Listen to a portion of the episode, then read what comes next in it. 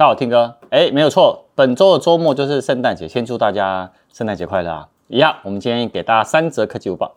本影片由杰生通信赞助播出。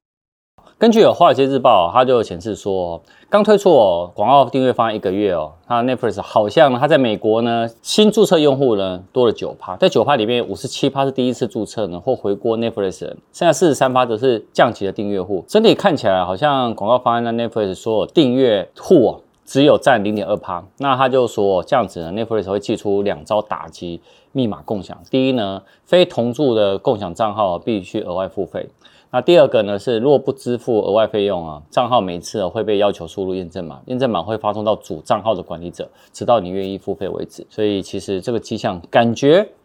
好像应该在明年，我觉得一定会发生。所以大家呢，如果你今天是 Netflix 共享号码的人大家还是要特别注意一下。看第2则那个3个月的手机热销排行榜已经出炉了。我们来看第10名是 iPhone 14 Pro Max 128G， 第9名呢是三星 A53 8G 加 128G 的储存空间，第8名呢是 iPhone 14 Plus 128G， 第7名呢是 iPhone 14 256G， 第6名是 iPhone 13 128G， 然后第5名呢是三星的 A53 8GB 的 RAM 加 256GB 的储存空间，第4名呢是iPhone 14 128G， 第3名呢是 iPhone 14 Pro 128G， 第2名呢是 iPhone 14 Pro Max 256G， 第1名呢是 iPhone 14 Pro 256G。 好像我们家的欧里对于这榜单有意见呢。但是呢，我先讲一下，除了 iPhone 以外呢，事实上以高阶智能手机来讲第17名呢是三星的 S22 Ultra， 第19名呢是折叠机 Z Flip 4 8GB RAM 加 256GB 的储存空间。好，我们来看捷森通讯捷森通讯它圣诞节也有降价 ，iPhone 14 Plus 就刚刚我讲的那个热销排行榜，他说降$3310，也就是说呢，现在呢 iPhone 14 Plus 只要28,590元，再来呢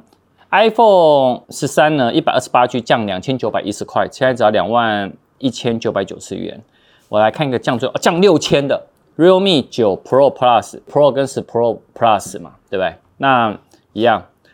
旧机呢一定会降价，而且它降6000其实是还不错的。那另外的部分，它还说 iPhone 14 Pro Max 256G 现货供应，但没有折扣，因为是 Pro 系列。它另外有个活动呢是12月23号到1月2号，他说 Real Me 来袭。这个我就是我刚刚讲的你拿去 Real Me 呢，他买手机的话，到捷森通信你一来就送$200的配件购物金，2呢购机抽 iPhone 14跟 Vivo 手机，然后第3呢留言抽原厂的大奖。好了，想要买手机的就去捷森通讯看看。我们来看第3则最近其实年底到了许多知名的科技公司进行裁员、人事冻结，然后呢有数十万名的科技员工在一波波裁员里面呢，然后这个记者就说他从科技新贵变成科技新贵，跪下来的跪。然后呢，据国外的他们的增产网站就有说，其实在11月的科技业的裁员达到60,106人裁员最多的很明显的公司Twitter Meta 然后 Amazon 刚刚是最多的啦。那另外呢，在12月部分呢，目前有20,089人，裁员最多呢就是最近呢宣布裁员的小米，还有直播裁员呢也裁了5,297人。但呢，这个裁员潮有停了吗？还没有。那个在昨天的时候呢，那个美国机体大厂美光也宣布明年要启动裁员计划，将影响10%员工也停发了2023年的奖金。也就是说，大家其实对于明年景气呢都是看淡的。